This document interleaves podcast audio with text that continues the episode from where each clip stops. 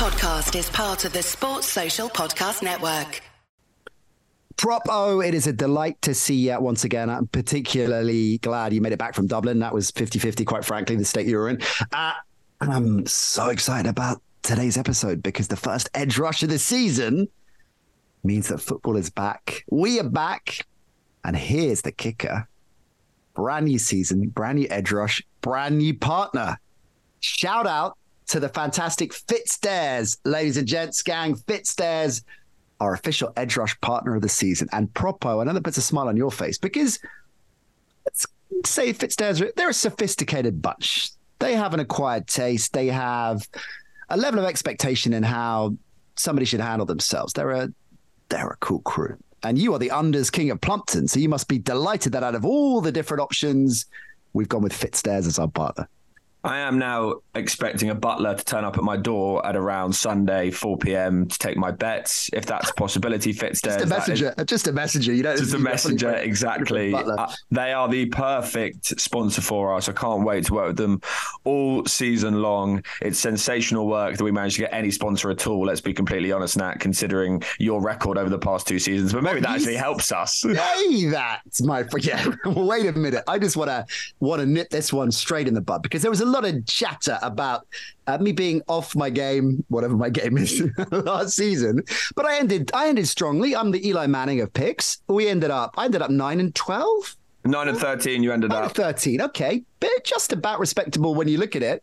And I always look at a bigger sample size because there's far more merit in that. Over the course of two seasons, I'm well above 500. Yeah, no, you are well above 500 because you went 16 and 6. Both of us went 16 and 6 in the first year, which is a remarkable record. And then to go 9 and 13. So you're doing you're doing all right, but you know, just some of us are built different now in these in these, uh, in these situations.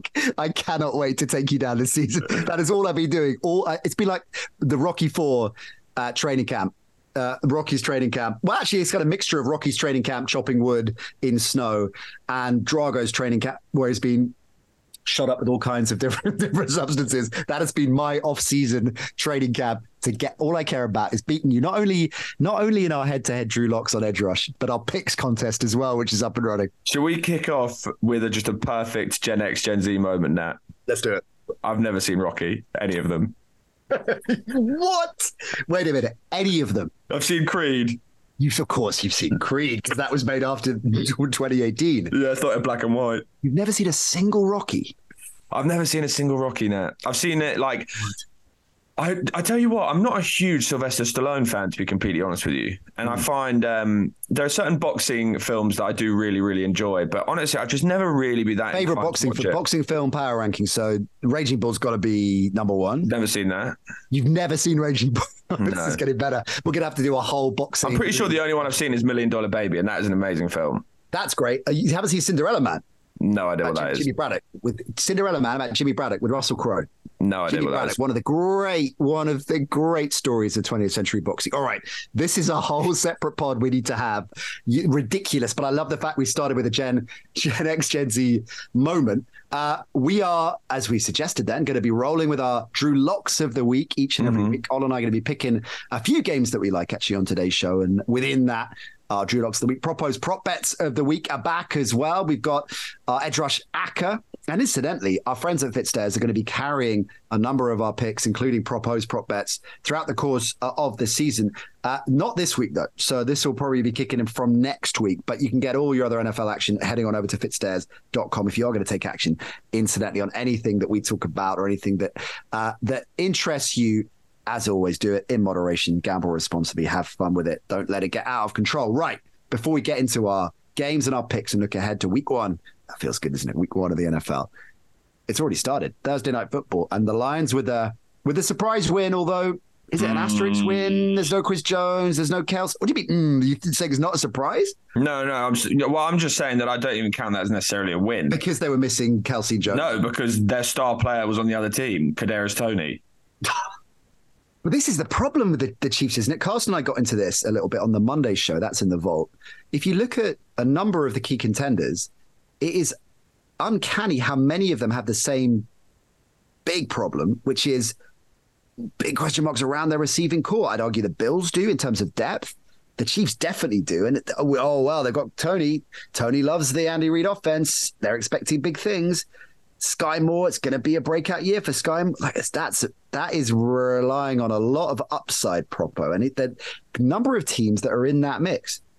I don't want to overreact. Obviously, you know, one of my favorite things is the week one overreactions. And it is like, I think they are. And my favorite week to bet is usually week two because you can bet against all of those week one overreactions. But I do right. think this is a serious issue. I mean, uh, Kadarius Toney last night, like honestly, those were catches that like you could make certain ones of them. like there's like a still shot of the pick six, and it is literally the perfect throw. It's to Kadarius Toney right in the breadbasket. Mm. How that ends up being a pick six, I have absolutely no idea. How that goes down as an interception on Patrick Mahomes, I have absolutely no idea. The first drop is even worse. I think Benjamin Solak, uh, the very, very good, intelligent writer, said that at the rate it was going. I think it was something like minus two points expected on every um, like Kadarius Toney target. So like mm-hmm. if they threw to him four more times, they would inevitably get another touchdown. The Detroit Lions. That's, That's how badly he was playing. And I mean, he had what like minus rushing yards. He had one catch overall, four drops, one which led to a pick six. That was a remarkably bad performance, and he pretty much single handedly lost that game for the Chiefs because he had a wide open target at the end, which would have been a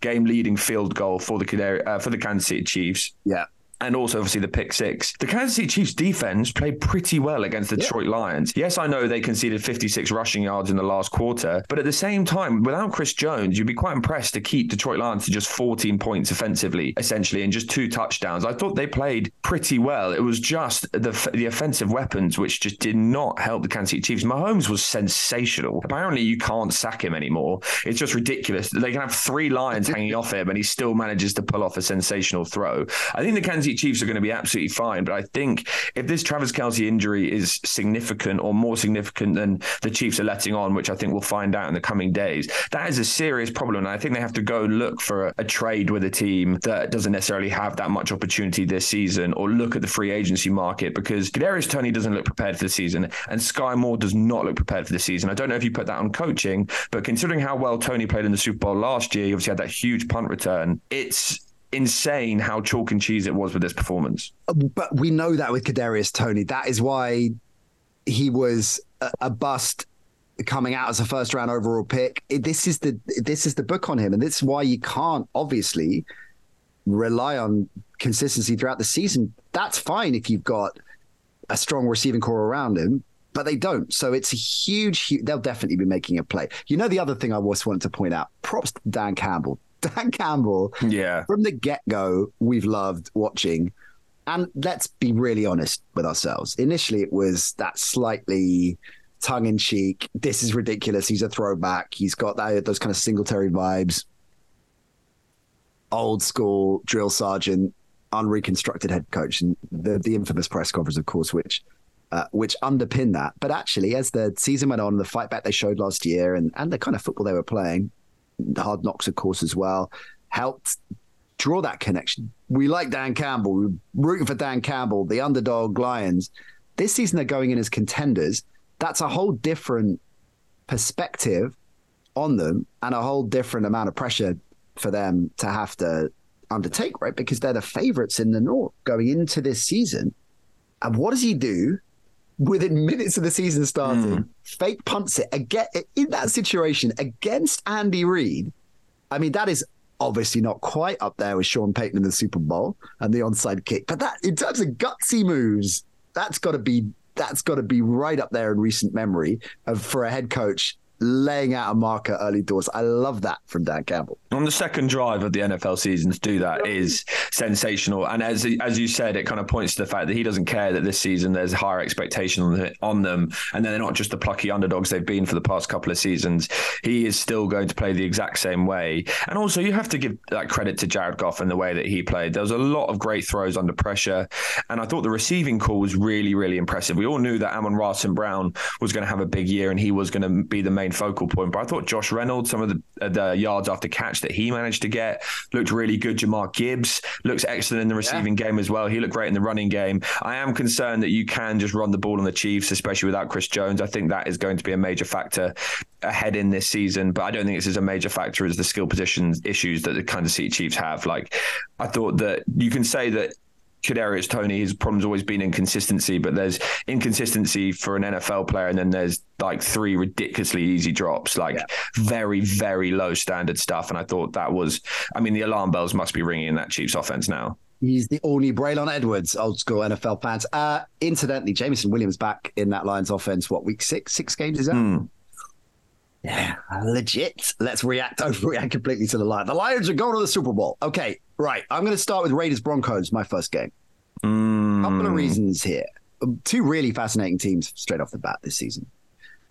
Under underrated, some people suggested. Certainly, the expectations are low for both of them, particularly the Raiders. Broncos, by virtue of being in the West, they're intriguing because of the Wilson factor and the Payton factor.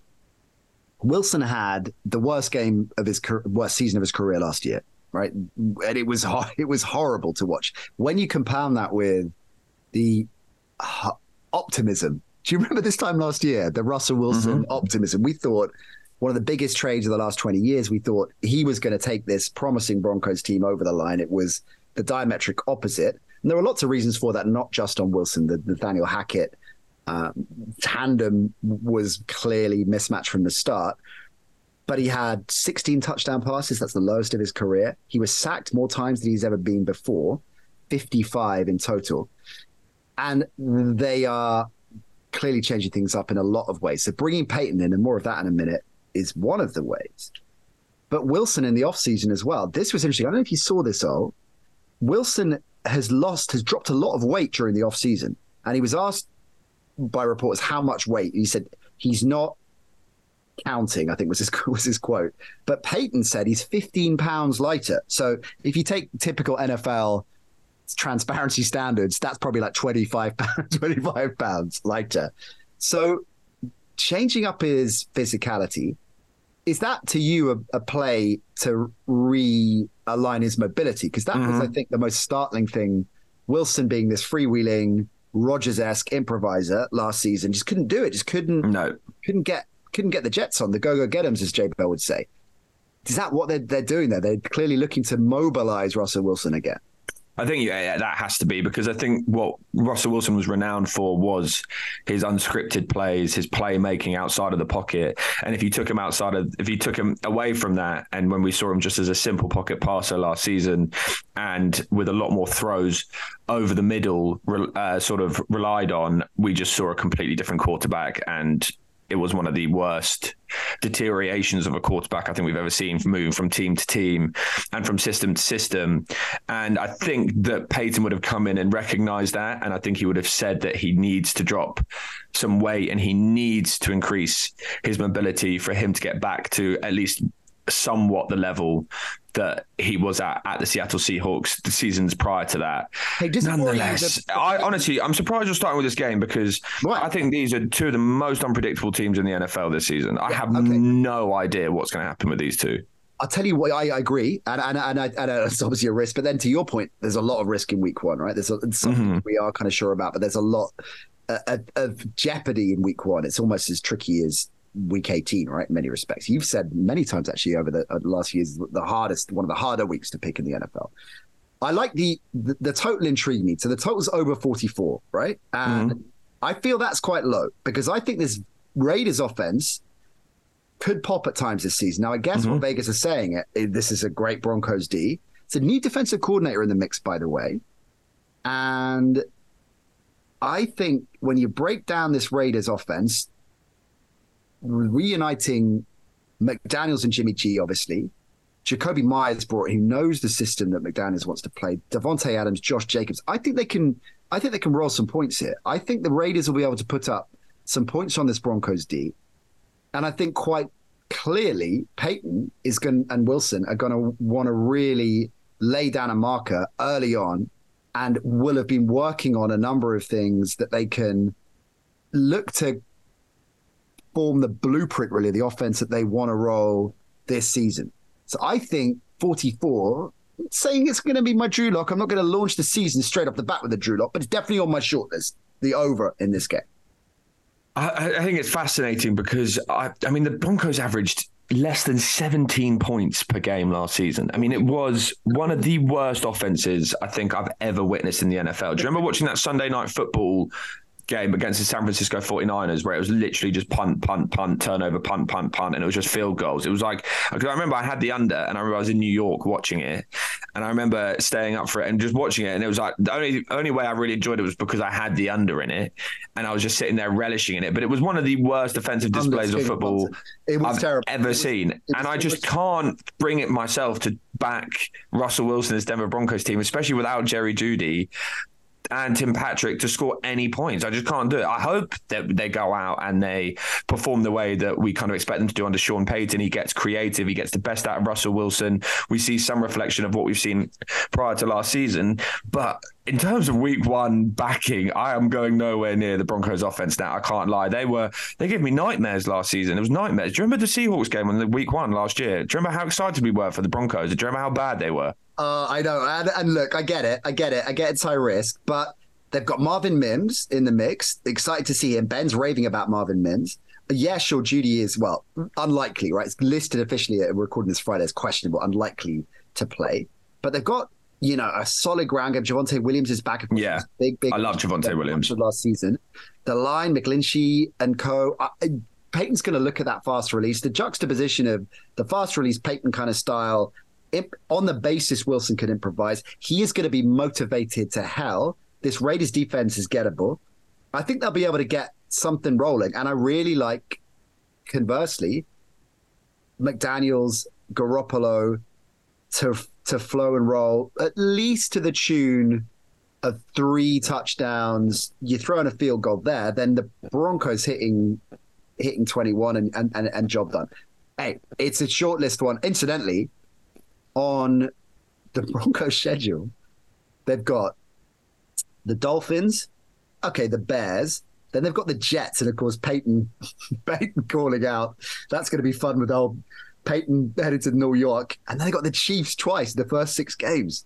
Oh boy! I know it's going to be. It is going to be an absolute brutal start for them. It's a brutal divisional for them. I do like the Raiders' offense, I have to say, and I think there is a possibility of some increase in performance there. I think obviously Garoppolo being back in the McDaniels offense, I think them re-signing Jacobs, he had a really good year last year. Jakobi Meyers obviously being let go from New England pretty much for that one play that we won't talk about ever again because that was one of the most embarrassing things seen in professional sports. And obviously Renfrow and Davante Adams having those yeah, Renfrow, sure. Opportunities and those options for Garoppolo in an offense that he's incredibly comfortable in, I think gives the Raiders a good chance at success, especially offensively. And I think we might see a tiny bit of regression from this Broncos defense. And as a result, I would probably be leaning towards the Raiders in this game. If I, if you were going to say to me to pick a side, I have to pick a side. It would be the Raiders at plus three and a half, I think, just because of what I think they can do in this offense. And I don't know if I believe the Denver Broncos can beat any team by more than three points from what I saw last season. But yes, I know I need to start sort of ingraining the Sean Payton factor in. You have to propose. Well, all-time great coaches. You got to just let go. Let let go of the past, proper, and look at the. But I don't know if Sean. I mean, I've, I, smart people than me, I've heard talking, and they're not 100 percent sure that Russell Wilson's going to work in this Sean well, the, Payton yeah, offense either. That's the, that's the, argument, right? That they, uh, they, well, two factors to that, I guess. It was what I was about to ask you earlier, and then we went off on a tangent. The veteran quarterback. Oh, this is how I do it you know the Rodgers mo, right? Is, is Wilson going to be able to change things up? But and also is Will is Payton going to expect him to? Oh, clearly, the latter is is definite. But Payton's a wily a wily old vet. He'll build things, of course, that play to his philosophy and the way he wants to do it. But I think Wilson is a capable technical quarterback of doing that. At the same time, he'll play to Wilson's strengths. For me, the sixty-four thousand dollar question here is if, if the mobility is still there, if he is still able to gain that extra second, that rolling out, that improvisational extension of the play that he has made his trademark. Can he can he still do it? Everybody last season was saying, "Oh, it's gone. He's fallen off a cliff." But as you so eloquently pointed out, Prop O, he's in the one of the worst offenses we've seen in recent years. This time around, yeah, I think I'm I'm willing to consider it for week one. Where are you going first? First game you're looking at? Yeah, I think just on that point there, the other thing that I would like to say, which has always been my MO before I give my first pick of week one, is my approach to week one is basically just to spot where the public are generally betting on last season and looking at that and trying to go to the antithesis of that. And that's what I focus on. So, in that sense, I do agree with the ah, pick. Okay. Thanks. So, I do agree with that. I like the over to a certain extent as well because of the Raiders, them being stronger on offense than defense. And I think the Broncos similarly. So, I do understand where the pick's coming from. So, I do align with that. By the way, just a side note on the Raiders, I think Maxx Crosby is going to have an unbelievable year. I think he could be an outside bet for Defensive Player of the Year just because of what he's been able to do in the last couple of seasons. And I just think that this is the year he kind of takes it to the next level in the same way we saw from Nick Bosa last year. But I'll do the same as you now. I won't go with my strongest pick and I'll start with a total. And I've got a feeling that you might be betting on this game as well. So I'll bring it up early. I'm going to go over 45 and a half in Tampa Bay at Minnesota Vikings. Mm-hmm. And I remember so clearly week one last year, you backed the Carolina Panthers against the Cleveland Browns and Baker Mayfield, and you Baker. said you would never back Baker Mayfield ever again as a result of that. Yeah. And I do understand that I am uh, sort of flirting with danger here because of Baker Mayfield being the starting quarterback of the Tampa Bay Buccaneers, and he could go out and completely screw it up. But this Vikings defense, I mean, first of all, Minnesota were the best over team in football by far last year, and I think they look like another solid squad to expect points on both sides of the ball when they play. Their defense lost six starters from last year. The Bucs also lost three starters, including two members of the defensive line in Akiem Hicks and William Gholston. Yes, I know uh, Brian Flores is coming as the defensive coordinator of the Minnesota Vikings, and he obviously has an incredible record in the NFL. But I think that's still going to take time for him to implement his system. And they have three of their top four corners are either rookies or in their second year for the Vikings. So to expect them to go out and perform immediately, especially against Mike Evans and Chris Godwin, I think is a huge, huge ask. So I expect Tampa Bay to be able to get some success on the offensive side of the ball. I think Mike Evans could have a huge day. We know know what Baker Mayfield's like. I think you're going to see a similar Tampa Bay Buccaneers to almost what we saw under Jameis Winston, where Baker's going to throw three touchdowns, but he's also going to throw three interceptions. Baker doesn't care if he makes mistakes. He's still going to go out and gunsling. And as long as he doesn't get too many of those balls tipped down, knocked down, and he starts losing confidence, then it all just completely derails. I think that he will be able to have success with Mike Evans, with Chris Godwin. I think Mike Evans will have a big day as long as he can stay healthy for the early part of the season. I like a lot of his prop bets. I think it's over over 53 and a half. I think that is a great look just because of how much Baker Mayfield's going to throw the ball in this game and how bad this Minnesota Vikings secondary was both last year and it looks like it's going to be next year as well. And on the other side of that, I think this Tampa Bay defense has got slower. I think it's older. I don't think it's the same level, especially that we saw two seasons ago, let alone last season. So I think that Minnesota, we know that they can move the ball on offense. We know that Kevin O'Connell seems to be able to get the best out of that combination between Kirk Cousins and Justin Jefferson. I don't think anyone's expecting Justin Jefferson to slow down. Yet, you, yes, you've lost Dalvin Cook, but Alexander Mattison, I think, can replicate somewhat of the output that Dalvin Cook had. And Jordan Addison, by all accounts, is going to be an absolute star. And I think he's an improvement on Adam Thielen. TJ Hockenson, they've just paid a lot of money as well. So I think when you combine those three offensive weapons, I think you're going to see a lot of points in this game. I think Vikings will score a lot of points, and I think the Tampa Bay Buccaneers will score a lot of points. And I think that this is a strong bet going into week one because I think the only reason this is as low as 45 and a half is because no one is expecting Baker Mayfield to be able to do anything on offense and everyone is writing off this Tampa Bay team completely. And I think that's why you see that the majority of the money, so actually only just, but so the under, 51% of the tickets are being bet on the under, but 60% of the cash is on the over. So it's not a huge discrepancy, but it's enough for me to be encouraged to say the public are expecting Baker Mayfield to struggle in this game and completely ignoring the fact that the Vikings suck on defense and are still really good on offense. And I think that will be the overarching factor going into this game. I am desperate to clip up the Vikings suck on defense. And when we hook up with Brian Flores again, I had the pleasure of interviewing him when he was the Dolphins head coach a few years ago, and just playing that playing that clip to him. Or I might just send it to him. I might just send send it to the, the Vikings PR guys. Well, they suck early. Uh, they'll suck early on in defense. They might improve later on. They might improve later panic. on, but right now they'll suck on defense. There's panic, there's panic in his So what? You're just going to say that the Vikings are good on defense because you you interviewed Brian Flores once? No, because Brian Flores is a heavyweight, and I, this like no, I just love the fact that you are all out slating the Vikings D.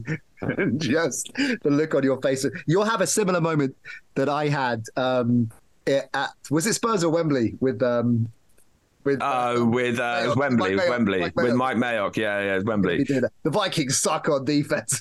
Flores is walking past you. The look, you know, on on Tampa Bay quickly because we talked a bit about this on FFS on Wednesday. You picked you picked them to win outright, didn't did. you? I know. I made some. So we we referenced the picks contest at the top of the show. Our picks contest, right? This is something new to the NC show this season. Every week, me, Prop O, and then our special guest on Wednesday. So uh, that could be Jay Bell or Phoebe or Tom Deacon or Shane Vereen. They will represent team guests. And all of us are going to pick straight up picks the games on that week's slate. A head to head, simple, straight up pick. We are going to publish our picks on social. By the time you're listening to this, they might already be published. And You can play along, play against us. All I care about, Prop O, is beating you. I know. I have to say that I didn't actually ever agree to this. I suddenly just got a message on Wednesday morning being like, "You need to get your picks over to Seb ASAP," um, and I was like, and I was like, I, ne- I don't remember ever agreeing to this. This doesn't play to my strengths. My strength is playing the number, it's playing the total, it's playing the props textbook Prop O. The, the, there have been all kinds of emails flying. This is just typical that you've been boozing it on a beach somewhere over the summer. Emails flying around left, right, and center about this. Actually, I know you don't read any of them. I haven't read. I don't think I've read one email from you. I think they've pretty much all gone to the junk folder. any of them. So this is this was established earlier on this summer. Anyway, I did pick the Bucs in the picks contest this week. I had some risky picks, but hey, I figured. Does that not mean though? Does that not mean though that they're one of your stronger bets to cover at plus five and a half? Surely. No, I don't think they're, they're two separate well, to cover at five and a half, yes, I see what you mean. Yeah, I guess they probably would be, but I uh, I am reminded, you have reminded me of back in Baker last season. I'm not going to go anywhere near. I, I really like it. I really like it. Plus five and a half. I, I want to lure you in. I want you on the fishing rod. I want to lure you in. The moment you lure me into backing Baker, it will go. It will go pear shaped. Uh, we were looking at the, the D of this because you make a great point about how uh, there are there are a gaggle of underrated teams right around. Actually, these two are two of them. Um, going into the season that nobody is. The Vikings are maybe the most ta- notable, tangible. Everybody piling in, hipster central that they are. They were terrible last season. If I hear one more time, the Vikings won the X amount of games by. Yeah, I know. That is the most. It's the most overused stat by country mile, isn't it? This is a defense proper, and me and Ben were talking about it on FFS. Devin White, Vita Vea is still there, Lavonte David, Shaq Barrett, Ryan Neal, Antoine Winfield, this is a stat D. Best receivers. I know they're older and they're aging. That's what we're going to say. But two of the best receivers in the game. Are we sleeping on the Bucs a little bit? Well, are you forgetting what my uh, one of my edge rush bets was preseason? Oh God! It was over the Bucs team total. Oh yeah, you're right. It was. What was it? Six and a half. Yeah, six and a half. I, I was. I, I bet it. I think that mm. I completely agree with you. I completely agree with you from that instance. And I, it's always tough backing Baker, but it does seem that everyone is slightly overestimating like this Baker Mayfield effect. Like they still, as we've said, they've still got Mike Evans, they've still got Chris Godwin. Yes, they're not as strong at running back, but I still think Rachaad White will be able to perform to some level as well. And as you said, they've still got enough talent on defense. And reminder, they're in the NFC South, which is the most open division in football right now and a poor division of football. Yes, the Falcons are everyone's hips to pick this season, but is that necessarily definitely going to materialize when everyone's basically relying on a rookie running back and a second year quarterback who was less than convincing last season? I don't think so. The Carolina Panthers, yes, they've got a rookie, they've got the first round pick. Does that guarantee success? No. Like the Tampa Bay Buccaneers have a good opportunity here to kind of be going under the radar and to perform at a better level than everyone's expecting them to. And I think you always want Baker Mayfield as an underdog realistically. And everyone has completely counted him out this season. And I think that yeah. only sort of plays into the Baker Mayfield narrative. Yes, he could be dropped by week four but at the same time, he could also be doing what he did. He managed to get the Cleveland Browns to a playoff game. And when they were literally like had barely won a game for the three seasons prior to that, he came in and beat Jets on Thursday Night Football after who was it went out injured? Tyrod Taylor came in and got their first win in however so many games. Like he's done some pretty special things in this league. And yes, he had a terrible year last year, but the Panthers were awful last year. So I just think that everyone, I don't want to, we don't want to be too loud about it. Yeah, we don't want to be like, too loud about it. But I just, I think this is going to be a really fun game. I think the Bucs Vikings Vikings. It's going to be really entertaining. I think it's going to be high scoring. Mm-hmm. And I think that it will be one of those where the Vikings will probably win, but I think the Tampa Bay Buccaneers will be able to keep it closer, and I think there'll be a lot of points scored. Okay, well, I'm going to stay. Uh, it's almost a perfect segue from you, proper like we rehearsed it, and of course, it, it will feel like it, we rehearsed it until you realize you're listening to Edge Rush and you don't rehearse anything. A shout out to all our new listeners, by the way. I've noticed that uh, on the numbers and the, all the analytics and stuff we get, there are a lot of new subscribers to the show. It's great to have you on board. I hope we haven't already put you off first half an hour of this of this particular show. But if uh, this isn't your poison, me and Mike every Monday, the Wednesday show talked about FFS. There's lots of different stuff for you. Good to have you along for the ride. I'm going to stay in the NFC South for my next game, and I'm going to Carolina Atlanta, a game that fascinates me for a couple of reasons.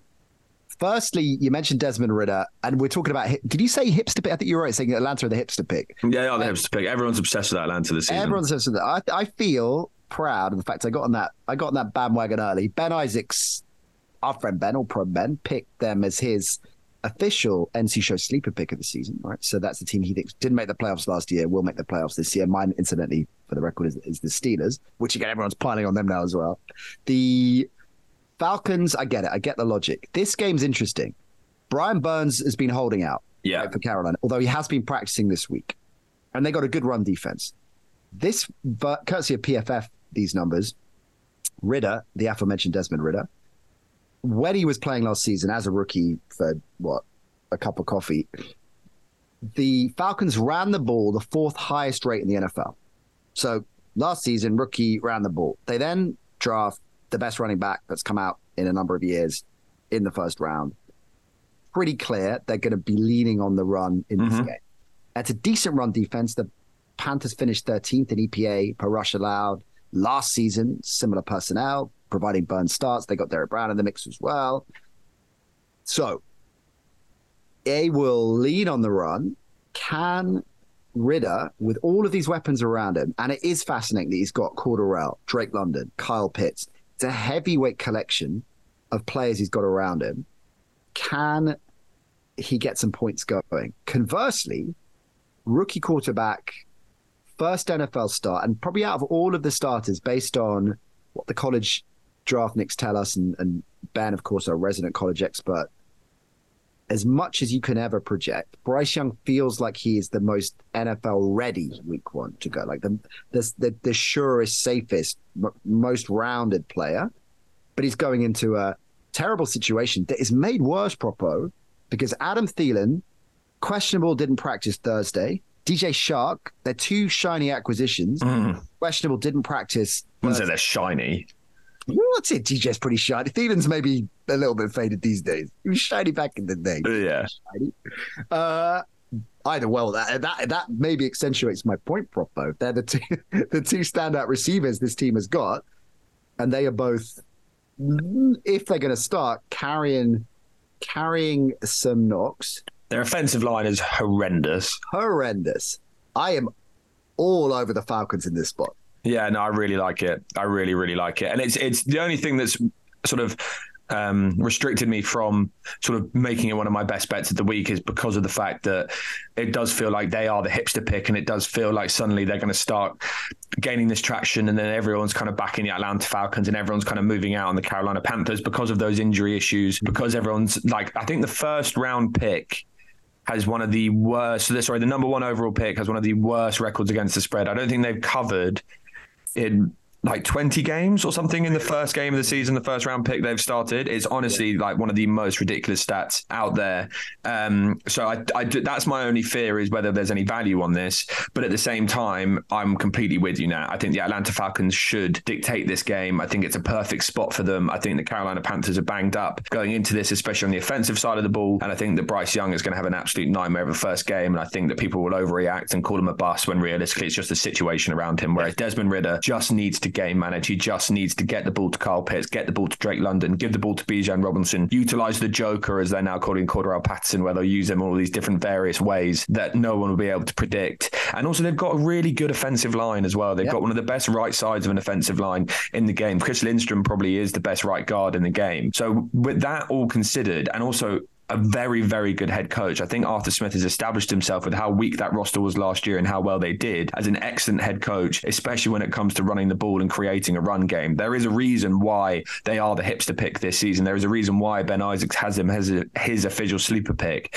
And I think this is a perfect spot for them to open up against the Carolina Panthers. The only reason why I have a slight fear, it's above three and a half. Three is obviously a key number. It's a divisional game. It's week one. Anything can happen. So there's a little bit of fear there, but still, I will be with you on this, Nat. Yeah, you're right. You're right to point that out, and it's something that we will come back to, particularly if you are, new to rolling the dice a bit on uh, on NFL action. Yeah, three is a key number, and three and a half is buyer beware at times. But given the fact that it's home field advantage as well, I feel there are too many.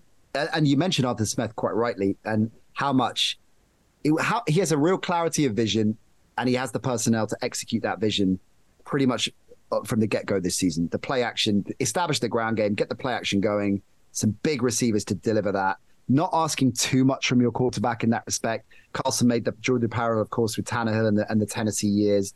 Uh, the gamble here is is um, Desmond Ridder, but at three mm-hmm. and a mm-hmm. half, I'm I am in on the Atlanta Falcons to the extent, Prop O, that they are my Drew Lock of the week. My first. Yeah, I don't mind that at all. I honestly do not mind that at all. I think it's. I think that's a very solid pick. I think looking at everything considered, look at the way these two teams are going into this game. I think it's as solid as a Drew Lock of the week that you can have. As I've said, underdogs tend to be favoured when it comes to week one. That's my only fear for you is mm. betting a favourite and making that your Drew Lock of the week. But nonetheless, at minus three and a half against a Panthers team that doesn't look ready for this season, I think it's a strong look. It is music to my ears, Prop O. Uh, much as I love to uh, to send you up and take the Mickey, when you when you have that, it's a glint in, Pro- in Prop O's eye. For those of you listen to the pod, don't watch the video, uh, which incidentally we're pushing out on all our channels at the NC Show, including YouTube this season as well. So keep your eyes, go subscribe to us on YouTube. There'll be uh, a video rolling on there, and we're going to build that up as the season goes on. Lots of bonus video as well. If you have seen the video, you might have caught there are moments in Edge Rush when I am going off on a on a tip and Prop O just has this glint in his eye and a, and a smile. It's it's a smile. Some might say it's a smirk. And I know that Prop O is thinking thinking the worst of me, knowing that that pick is going to end up in in the tank. But there are times when you just have this kind of knowing nod, and and when you then reaffirm that with "I like that pick," that that's good. You know what? I feel like a proud student. I, feel like, a proud student that has, has has got a tick from his coach. All right, where are you going next game wise? Oh, this is a. Uh, I think I'm going to really surprise you with this one because this isn't I would say a usual proper. Like, let's be honest, I usually quite I like ugly bets. Usually, do you know what I mean? Like, I think in most situations you'd expect me to kind of, and I probably will back the Arizona Cardinals against the Washington Commanders just because of that whole big underdog thing on a on week one. Usually um, does pay off just because everyone overreacts to everyone saying the Cardinals are tanking for Caleb Williams and all that kind of stuff. But that's not going to be one of my picks on this show, just because who the hell knows what's going to happen in that game realistically. Um, I'm going to go now the New York Jets plus two and a half against the Buffalo Bills. Wow. Wow, wow, wow. Would you take him straight up out of interest? Yeah, I think I will take them straight up. And I think I think this is a trap game there. Mm-hmm. And I, like think that like when you look at it, don't you just think the Buffalo Bills surely minus two and a half against a New York Jets team that has Aaron Rodgers. Yep. I think there's still a little bit of uncertainty surrounding it. I think everyone is uh, thinking that this is the worst possible start to Aaron Rodgers' career in New York because of the Buffalo Bills and how strong they've been in recent seasons. Mm. But I'm just looking at this as a pure matchup perspective. And I think this Jets defense can create a complete mismatch with this offensive line. Yes, the Jets O line isn't great, but the Bills don't have Von Miller. And we saw how weak the pressure can be without him last season. I like Gabe Davis probably more than most going into this season, but I still think this elite Jets secondary with DJ Reed and Sauce Gardner will be able to nullify the weapons outside of Diggs, which I just think puts too much pressure on Josh Allen to make magic, to make plays, to utilize his legs, which you don't really want him doing in week on week one. And I just think Monday night football, Aaron Rodgers in his last nine Monday night games now, he's unbeaten. He's nine and zero. Rodgers is six and one against the spread and five one and one straight up as a starter in the regular season when a home underdog in his career. And he's also won both games straight up against Josh Allen, both last year and in 2018 as well. And I know obviously those are historic stats and we don't necessarily like those historic stats, but I think that's a testament to what we know and what we love in there. The 2018 yes. one, yeah, was five years ago at an entirely different team. But oh yeah, 100. percent But nonetheless, you're still looking at the two focal parts of this team. And I know Josh Allen was a very, very very young in the, in that part of his career. But at the same time, I still think that all of these things lean towards an Aaron Rodgers performance. And I think that I'm not necessarily as convinced by the New York Jets as most teams. And I like what you're saying about the first five games. Go check it out in previous pods that you've mentioned. And I think they could struggle in the early parts of the season. And I don't think they're far from a complete team. I mean, outside of Garrett Wilson, I don't think that's they're that strong at receiving corps. I don't think Aaron Rodgers is actually blessed with that many weapons. Dalvin Cook still going to be interesting to see what he can do behind this offensive line. But I just think in terms of the game situation,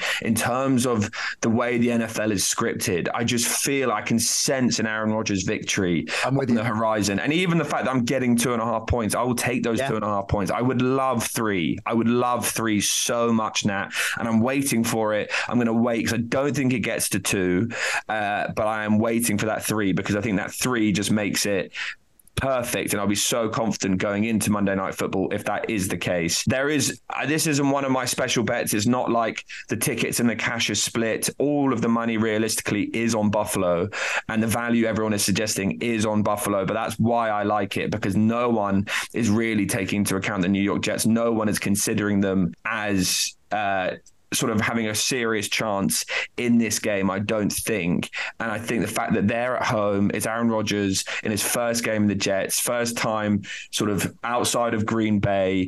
He doesn't want everyone to be thinking that this is sort of uh, here, Green Bay was what what created his sort of um, his success. So I think that I'm, I'm I just I love this pick just from a from the fact that I can wake up on Tuesday morning, watch the game, and hopefully see Aaron Rodgers light it up.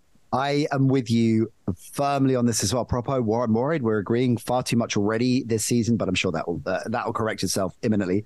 I'm with you. Uh, they I picked them in the in the straight up picks contest. You've talked about it so eloquently. There's nothing I need to add other reaffirming that motivational. Rodgers. he's 100% going to go off in this game. I love it. I see four touchdowns. I see, I'm saying they're going to run away with it, but I see a vintage primetime Aaron Rodgers performance. Incidentally, if you are going to get involved in that game, yeah, Fitzdares are the only bookmaker that will double your payout if your winning first touchdown bet goes on to score again in the game. Mm. Garrett Wilson doubled down. That's only for the regular season. The maximum extra payout is £500. Terms of play 21 plus be gamble aware.org. You can head on over to fitzdares.com forward slash offers. Love that. Slash NFL hyphen double hyphen delight. We'll put that link in the show notes, the Fitzdares link in the show notes. Do you know what I'll probably do as well, Nat? Is immediately after the Jets win, if they do win, of course, mm. I'll probably fade them week two. Yeah, of course. And Do you know what I mean? I just feel like it's that win. thing where everyone will, everyone's going to overreact to this game so much. Whatever happens, well, contenders, folks, yeah. Uh, will happen. Whatever happens in this game, whether I'm completely wrong and the Buffalo Bills blow them out, mm-hmm. whatever happens, the overreaction to this game, considering that it's Aaron Rodgers in New York and it's the Buffalo Bills who obviously have been Super Bowl contenders for the past two seasons. Whatever happens, the overreaction is going to be insane. So I will completely fade whatever happens for the next next week. I think. I love it, and I might follow you on that one as well. What is your Drew Lock of the week then, proper? So my Drew Lock of the week is now, and this is sort of the epitome of my theory about going against the public in terms of them inheriting too much information from last season and applying it to this season. Mm. And in recent history now, Super Bowl losers are 4 and 19 against the spread yeah. and nine and 14 straight up. People tend to include way too much from the prior season into this one, and I think people are as high as as high on the Eagles as they can be, and as low as they can be on the Patriots, I'm which just sets this bet up perfectly. Stunned, you're going for this. So you're taking the what the Patriots plus four. Patriots plus four. You've got two new coordinators in Philly. They've lost both Jonathan Gannon and Shane Steichen. There's no more Matt Patricia at the Patriots. I like the change to Bill O'Brien. I think this is simply too many points, oh and I expect a tough first outing for the Eagles in what is never an easy place to go to in Foxborough. Yes, it's gone to plus four because the Patriots have lost their right tackle, but I still expect Bill Belichick's had all off season plus the playoffs last year to think about this game, to think about what he's going to do with Mac Jones, to think about what he's going to do with this defense. I'm not convinced by the Patriots now. I'm not convinced that they're going to have an excellent season, but I still don't think you should ever be getting four points at home with Bill Belichick for this New England Patriots team. Wow, I am stunned you've gone for that. I, it, look, I think. And that's perfect. That's music to my ears that you're stunned. Yeah, there you go. Do you know what I mean? That's music to my ears. Plenty of compliments. This is this is what I got to deal with, gang. Plenty of compliments to Prop O, what, 10 minutes ago, and you just throw that back in my face. Hey, I, I, actually I'm quite up on the Patriots being better than advertised in the same way we are with the Bucs. I think it's kind of parallels there. I think they I think the over on the Patriots is worth looking at for the season total. If we still get in there, but I, I feel the the Patriots are going to be interesting. But this game, well, I just I, I, think there's too much ch- turnover in the Philadelphia Eagles, in not necessarily in their team, not necessarily in their roster, but in terms of the coordinators, and I think that's going to have a significant impact. I'm not going to back the Patriots money line now. I'm just playing the number. I'm playing the plus four, and obviously all of the all of the tickets are on Philadelphia. Seventy percent of the tickets are on Philadelphia. Fifty six percent of the cash on New England, which again isn't a huge difference, but it's enough for me to suggest that the public are on the Philadelphia Eagles. They're not expecting anything from the Patriots, and those are the exact kind of positions that you want to take on week one. And I think this one just stares me straight in the face as one which I would I have to take for this exact reason. Take take this, take this proper. All right. Okay, that is your first Drew Lock of the week. I've taken the Falcons. Lock them in, gang. Lock them in. The show starts again. Before we get out of Dodge, And that's five pounds in our charity box today for shelter. We got to pick our ACCA of the week, a three team moneyline ACCA. And we got Prop O's prop bets of the week. So let me get my head around the ACCA. Unless if you've done one, have you worked out the ACCA? Or we... No, of course we haven't. The ACCA, I feel like we've kind of worked through together. Yeah. Okay. All right. Well, so you go through your prop bets of the week for the benefit yeah. of listeners, and I will I will start thinking about the ACCA. Cool. So my first prop bet of the season is Travis Etienne over 14 and a half receiving yards against the Colts. He went over this number comfortably in both meetings with the Colts last season. The secondary at Indy is by far their weak point, and with the Jags having a high-powered offense, but what looks like quite a weak defense, I like Etienne to go over this number with relative ease because I think they'll need to throw the ball, and I think Trevor Lawrence is going to go to his safety net in Travis Etienne. I think this number is just simply too low. Second one is controversial. It's Deshaun Watson over 23 and a half rushing yards. I know, I know, I know. I don't like it either, but where there's value, there is value. And I've mentioned how we I, are not allowed to back Deshaun Watson on this show proper. I refuse to do it. Oh well, I'll do it. It's fine. You can you can you can completely ignore it. But I think Nat, uh, just a quick one on this. Hmm. Do you not think, in terms of sleepers, the Cleveland Browns are the most obvious one because it's the exact reason when no one wants to talk about them, no one wants to praise them because of the everything lingering around Deshaun Watson. Yeah. And and honestly, they they've got probably two of the best. They've got one of the best defensive lines in the NFL. They've finally got Myles Garrett the help that he needs. and They've got one of the best defensive line in the NFLs. And we all know how important trench play is. Yeah, yeah, yeah. People are underestimating Elijah Moore as an acquisition for the Cleveland Browns as well. Like he had success in New York. Deshaun Watson well, looked pretty tragic last season, but having a whole off season in this offense, it could. I mean, with what Deshaun Watson before all of the situation happened mm-hmm. was easily one of the best quarterbacks in the NFL and was making insane plays and having ins- insane victories and success with a pretty weak Houston Texans team, and we've seen what's happened to Houston since he left. I think that has to be they have to be taken seriously, and I hate it as a first game for Cincinnati Bengals. We know what it's like for a divisional. I've actually picked the Browns to win it in the pick'em as well. The Bengals are going to lose one of the first two. They're either going to lose to the Ravens at home or they're going to lose to the Bengals away. In that, they're going to be the Bengals will be one and one after week two and I just don't know which is the one that they're going to lose. But I do think that this is a bad matchup for them. Burrow's one and three against the spread mm-hmm. against the Bengals anyway, and it's one of the teams that seems to have his number largely because of Myles Garrett and the disruption he can cause the offensive line. So the, I, I don't want to talk about them, but I just think the Cleveland Browns are that team that you're just like no one wants to talk about them, so they're being ignored. But they could be really good this season.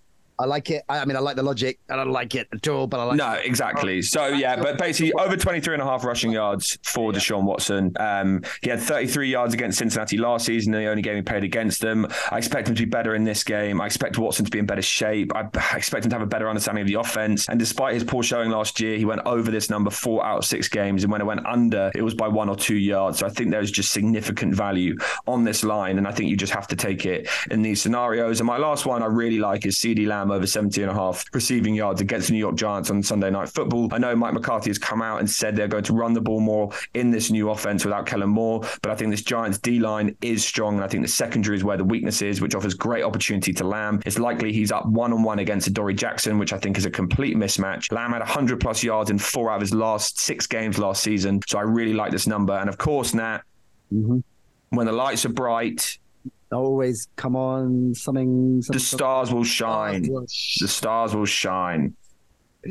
You can get on a mug with this talk of merch this season as well so we, we've talked we joked about getting it on a mug. I think we might actually we might actually if i can remember the tagline. All right love that. Propos prop bets of the week up and running. And he had a lot of success last year so get on that bandwagon. Right last but by no means least it's our very first edge rush ACCA of the season the 2023 season anyway all right. I think you'll like it all, but feel free, as we've done in the past, to veto it. I've got three teams here straight up. This is just money line, three teams straight up pick. Uh, feel free, Prop O, to call your veto presidential style if you yeah. want one or more of the picks, and you can step in, and then we'll leave our listeners to, to decide. First up, I'm going. Even though it was something you mentioned just before we started recording, the line is changing. A lot of money coming in on the Houston Texans to cover, but Baltimore for the win straight up in Baltimore against Houston. Next, yeah. Washington at home against Arizona. Yeah, this is not revolutionary now, I have to say. Well, hey, don't don't knock it proper because I'm getting evens on this. And then Jacksonville on the road at Indy. Three team, money line ACCA, over evens. Uh, no, I like it. It makes complete and utter sense, but I feel like one of them loses. What? You think the Colts might win? Well, I just think it's again divisional home dog. They are just renowned for having insane success in week one.